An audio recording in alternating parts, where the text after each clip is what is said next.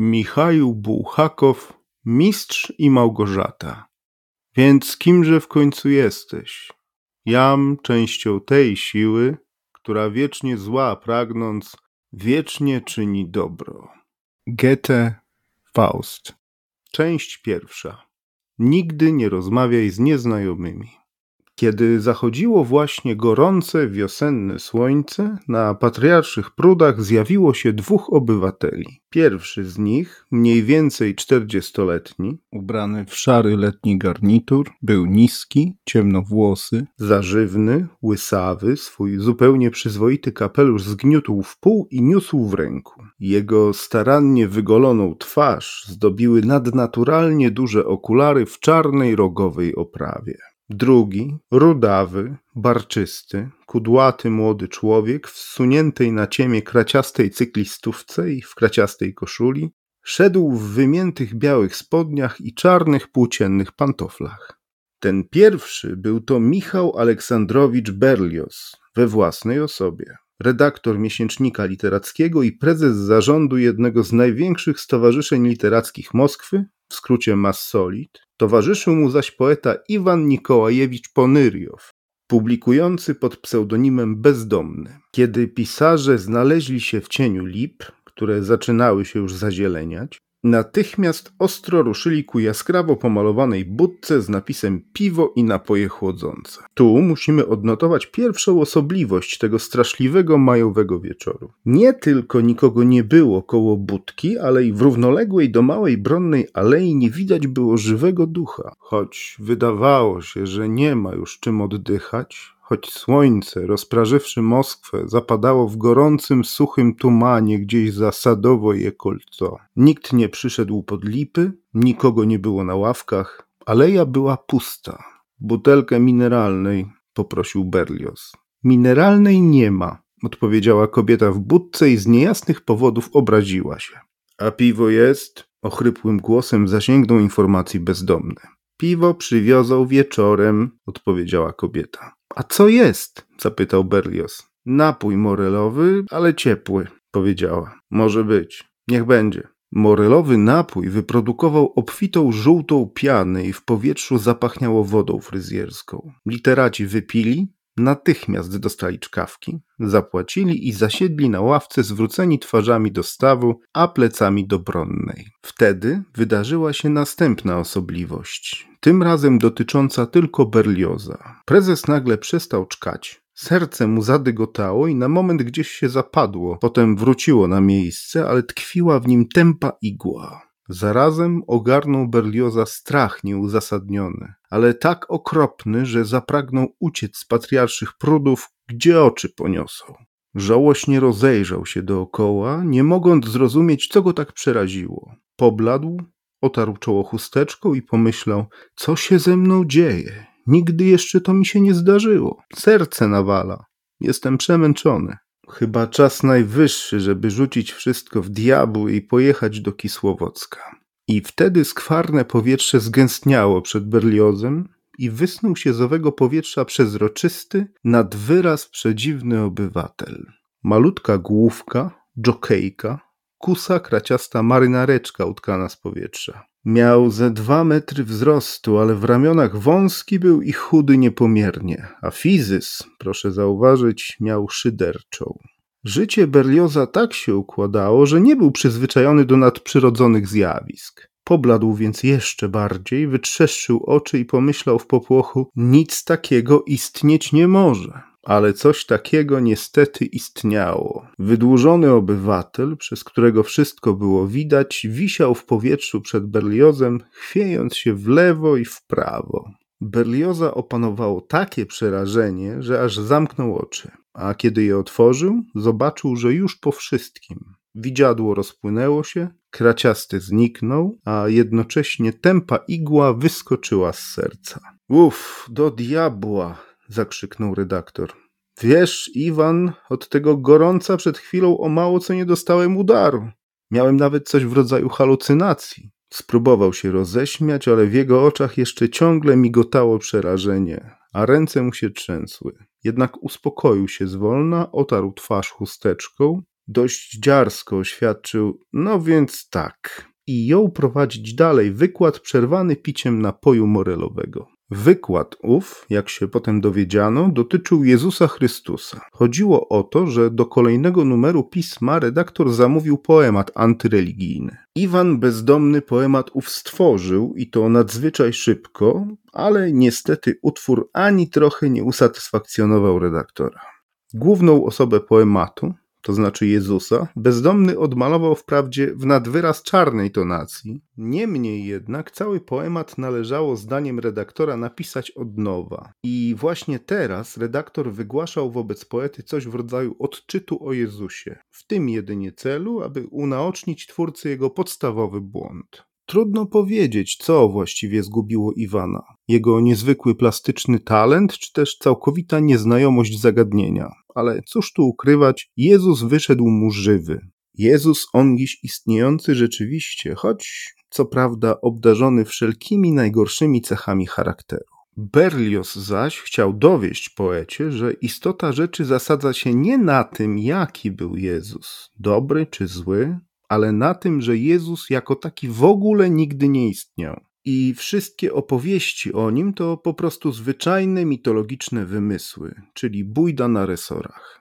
Dodajmy, że redaktor był człowiekiem oczytanym i z wielką znajomością rzeczy powoływał się w swym przemówieniu na starożytnych historyków. Na przykład na sławnego Filona z Aleksandrii i na niezmiernie uczonego Józefa Flawiusza, którzy nigdzie ani słowem nie wspomnieli o istnieniu Jezusa. Wykazując solidną erudycję, Michał Aleksandrowicz oznajmił poecie m.in. również i to, że owo miejsce w Księdze 15, w rozdziale 44 słynnych roczników Tacyta, gdzie wspomina się o straceniu Chrystusa, jest po prostu późniejszą wstawką apokryfistów. Poeta, dla którego wszystko, o czym go informował redaktor, było nowością, wlepił w Michała Aleksandrowicza sferostropne zielone oczy i słuchał uważnie, z rzadka tylko czkając i przeklinając szeptem morelowy napój. Nie ma takiej wschodniej religii, mówił Berlioz, w której dziewica nie zrodziłaby Boga. Chrześcijanie nie wymyślili nic nowego, stwarzając swojego Jezusa, który w rzeczywistości nigdy nie istniał. I właśnie na to należy położyć nacisk. Wysoki tenor Berlioza rozlegał się w pustej alei i im dalej Michał Aleksandrowicz zapuszczał się w gąszcz, w który bez ryzyka skręcenia karku zapuścić się może tylko człowiek niezmiernie wykształcony, tym więcej ciekawych i pożytecznych wiadomości zdobywał poeta. Dowiedział się na przykład o łaskawym bogu egipskim Ozyrysie, synu nieba i ziemi, o sumeryjskim bogu Tammuzie, o Marduku i nawet o mniej znanym, groźnym Huitzilopochtli, którego niegdyś wielce poważali meksykańscy Aztekowie. I akurat wtedy, kiedy Berlioz opowiadał poecie o tym, jak Aztekowie lepili z ciasta figurki Huitzilopochtli, w alei ukazał się pierwszy człowiek. Potem, kiedy prawdę mówiąc było już za późno, najróżniejsze instytucje opracowały rysopisy owego człowieka. Porównanie tych rysopisów musi zadziwić każdego. I tak na przykład pierwszy z nich stwierdza, że człowiek ów był niskiego wzrostu, miał złote zęby i utykał na prawą nogę. Drugi zaś twierdzi, że człowiek ten był wręcz olbrzymem. Koronki na jego zębach były z platyny, a utykał na lewą nogę. Trzeci oznajmia lakonicznie, że wymieniony osobnik nie miał żadnych znaków szczególnych. Musimy niestety uznać, że wszystkie te rysopisy są do niczego. Przede wszystkim opisywany nie utykał na żadną nogę. Nie był ani mały, ani olbrzymi, tylko po prostu wysoki. Co zaś dotyczy zębów, to z lewej strony koronki były platynowe, a z prawej złote. Miał na sobie drogi, popielaty garnitur i dobrane pod kolor zagraniczne pantofle. Szary beret fantazyjnie załamał nad uchem, pod pachą niósł laskę z czarną rączką w kształcie głowy pudla. Lat na oko miał ponad 40. Usta jak gdyby krzywe. Gładko wygolony, brunet. Prawe oko czarne, lewe, nie wiedzieć czemu, zielone. Brwi czarne, ale jedna umieszczona wyżej niż druga. Słowem cudzoziemiec. Przechodząc obok ławki, na której siedzieli redaktor i poeta, cudzoziemiec spojrzał na nich, przystanął i nagle usiadł na sąsiedniej ławce, o 2 kroki od naszych przyjaciół. Niemiec, pomyślał Berlioz. Anglik, pomyślał bezdomny. Taki upał, a ten siedzi w rękawiczkach. A cudzoziemiec objął spojrzeniem wysokie domy z 4 stron okalające staw, przy czym stało się oczywiste, że miejsce to widzi po raz pierwszy i że wzbudziło ono jego zainteresowanie. Zatrzymał wzrok na górnych piętrach, w których oślepiająco połyskiwało w szybach okien potrzaskany i dla Berlioza na zawsze zachodzące słońce. Potem przeniósł spojrzenie niżej, gdzie ciemniał w szybach nadciągający wieczór. Do czegoś tam uśmiechnął się z politowaniem, zmrużył oczy, wsparł brodę na dłoniach, a dłonie na rączce laski. A ty, mówił Berlioz do poety, bardzo dobrze i satyrycznie pokazałeś na przykład narodziny Jezusa, Syna Bożego, ale dowcip polega na tym, że jeszcze przed Jezusem narodziło się mnóstwo synów bożych, jak powiedzmy fenicki Adonis, frygijski Attis, perski Mitra. A tymczasem, krótko mówiąc, żaden z nich się w ogóle nie narodził. Żaden z nich nie istniał, także i Jezus. Musisz koniecznie zamiast narodzin Jezusa, czy też powiedzmy hołdu 3 króli, opisać nonsensowne wieści rozpowszechniane o tym hołdzie. Bo z twego poematu wynika, że Jezus narodził się naprawdę.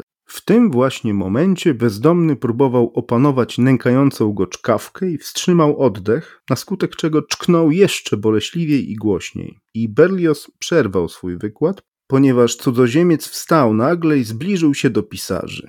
Ci spojrzeli nań ze zdumieniem. Proszę mi wybaczyć, zaczął nieznajomy. Mówił z cudzoziemskim akcentem, ale słów nie kaleczył. Że nie będąc znajomym panów, ośmielam się. Ale przedmiot naukowej dyskusji panów jest tak interesujący, iż... Tu nieznajomy uprzejmie zdjął beret i pisarzom nie pozostawało nic innego jak wstać i ukłonić się. Nie, to raczej Francuz, pomyślał Berlioz. Polak, pomyślał bezdomny. Należy od razu podkreślić, że na poecie cudzoziemiec od pierwszego słowa zrobił odpychające wrażenie, natomiast Berliozowi raczej się spodobał. A może nie tyle się spodobał, ile... Jakby tu się wyrazić, zainteresował go, czy co? Panowie pozwolą, że się przysiądę? Uprzejmie zapytał cudzoziemiec i przyjaciele jakoś mimo woli się rozsunęli, a on zwinnie wcisnął się pomiędzy nich i natychmiast włączył się do rozmowy. Jeśli dobrze usłyszałem, to był pan łaskaw stwierdzić, że Jezus w ogóle nie istniał? Zapytał, kierując na Berlioza swoje lewe zielone oko. Tak jest, nie przesłyszał się pan, grzecznie odpowiedział Berlioz. Tak właśnie powiedziałem. Ach, jakie to ciekawe! Wykrzyknął cudzoziemiec. Czego on tu szuka? Pomyślał bezdomny i zasępił się. A pan zgodził się z kolegą? Zainteresował się nieznajomy i odwrócił się w prawo, do bezdomnego. 100%, potwierdził poeta, który lubił wyrażać się zawile i metaforycznie. Zdumiewające! Zawołał nieproszony dyskutant, nie wiedzieć czemu rozejrzał się dokoła jak złodziej, ściszył swój niski głos i rzekł. Proszę mi wybaczyć moje natręctwo, ale jeśli dobrze zrozumiałem, panowie na dodatek nie wierzycie w Boga. W jego oczach pojawiło się przerażenie. Dodał, przysięgam, że nikomu nie powiem. Zgadza się, nie wierzymy. Z lekkim uśmiechem, wywołanym przerażeniem zagranicznego turysty, odpowiedział Berlioz. Ale o tym można mówić bez obawy. Cudzoziemiec opadł na oparcie ławki i głosem piskliwym z ciekawości zapytał. Panowie jesteście ateistami? Tak, jesteśmy ateistami, z uśmiechem odpowiedział Berlioz. A bezdomny rozeźlił się i pomyślał, ale się przyczepił zagraniczny osioł. Och, jakie to cudowne!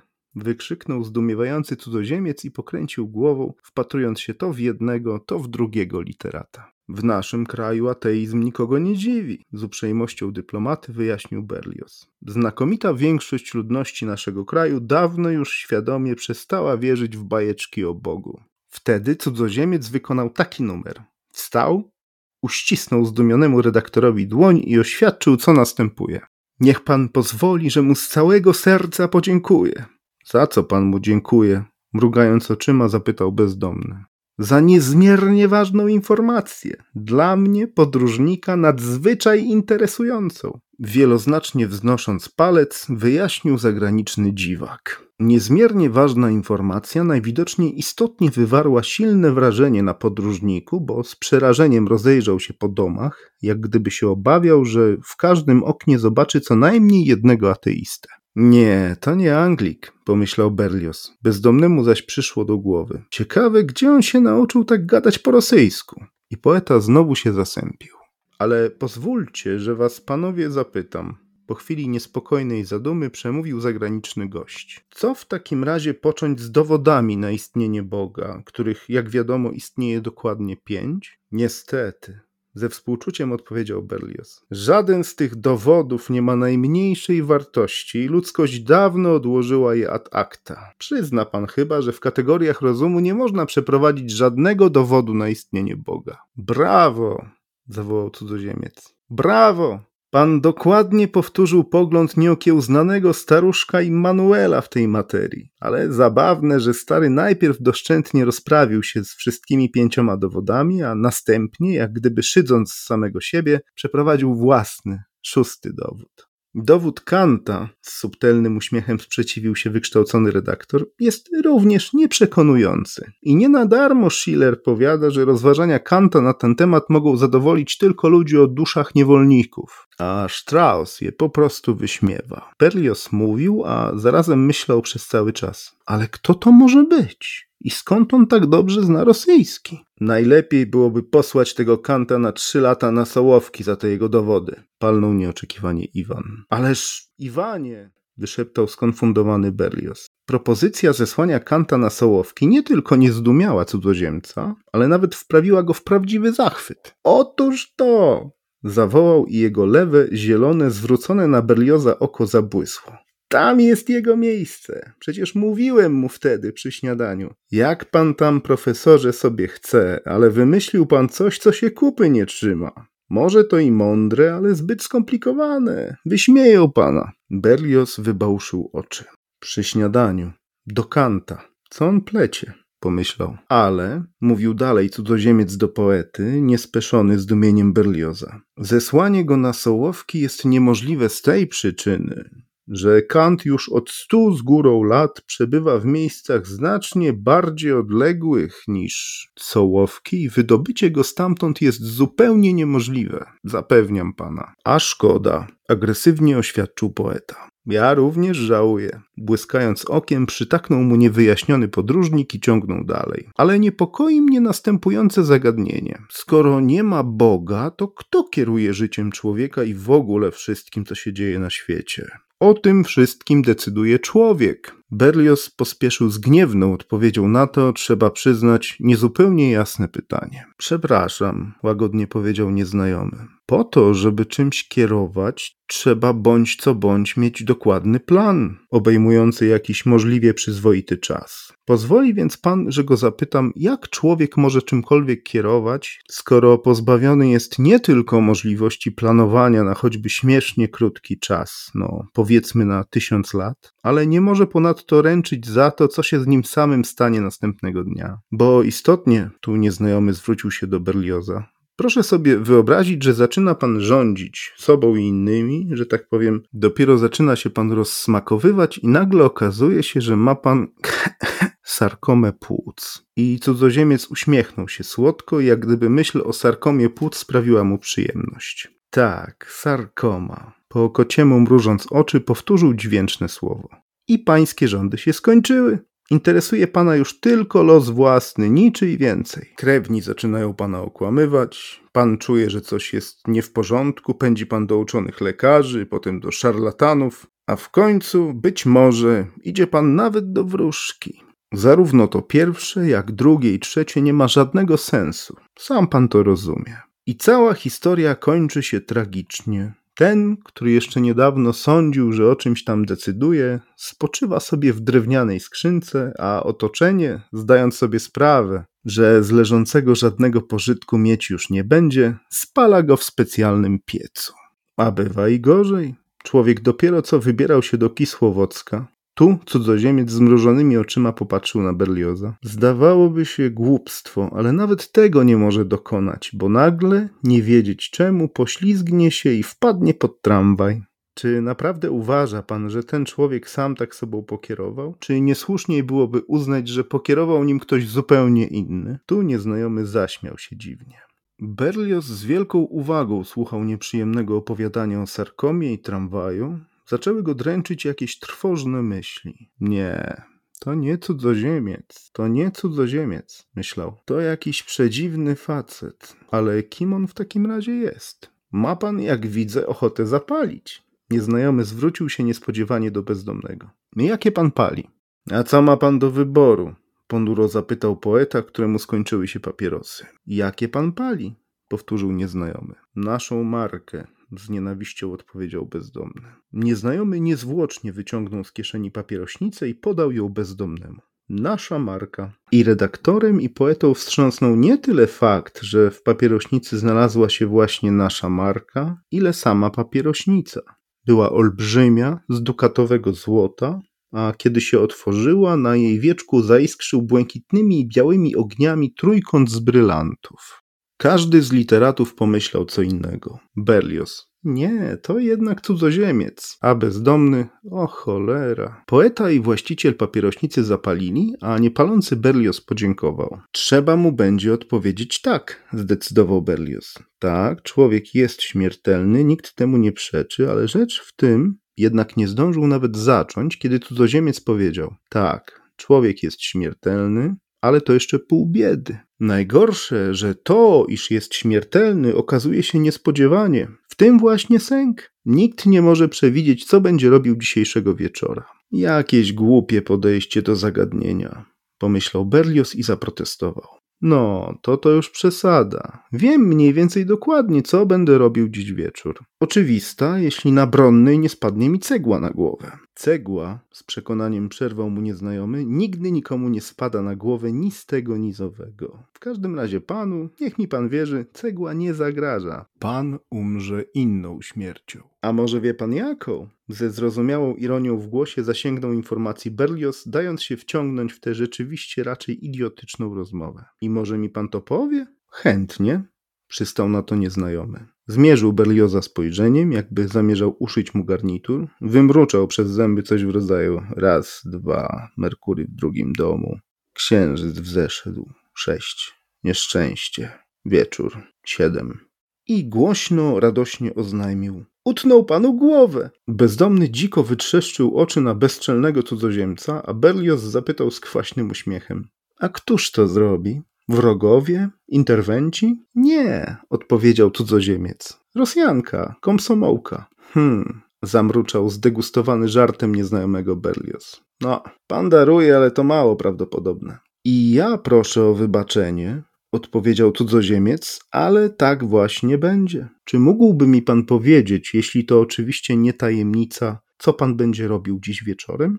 To żadna tajemnica. Teraz wpadnę do siebie na Sadową, a potem o 10:00 wieczorem w Massolicie odbędzie się zebranie, któremu będę przewodniczył. To się nie da zrobić, stanowczo zaprzeczył obcokrajowiec. A to dlaczego? Dlatego, odpowiedział cudzoziemiec i zmrużonymi oczyma zapatrzył się w niebo, po którym w przeczuciu wieczornego chłodu bezgłośnie śmigały czarne ptaki, że Annuszka już kupiła olej słonecznikowy i nie dość, że kupiła, ale już go nawet rozlała. Tak więc zebranie się nie odbędzie. Pod lipami zapanowało zrozumiałe milczenie. Przepraszam, odezwał się Berlioz po chwili, spoglądając na cudzoziemca, który najwyraźniej gadał od rzeczy. Co ma do tego olej słonecznikowy? Jakaś Annuszka. Olej słonecznikowy tyle ma do tego. Nagle odezwał się bezdomny, który najwyraźniej postanowił wypowiedzieć nieproszonemu cudzoziemcowi wojnę. Czy nie byliście kiedyś, obywatelu, na leczeniu w szpitalu dla umysłowo chorych? Iwan,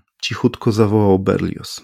Ale cudzoziemiec, ani trochę nieurażony, roześmiał się wesolutko. Byłem i to nie raz, wykrzyknął ze śmiechem. Ale wpatrzone w poetę oko nie śmiało się. Gdzież to ja nie bywałem? Szkoda tylko, że nie zdążyłem zapytać profesora, co to takiego schizofrenia. Więc niech już go pan sam o to zapyta, Iwanie Nikołajewiczu. Skąd pan wie, jak się nazywam?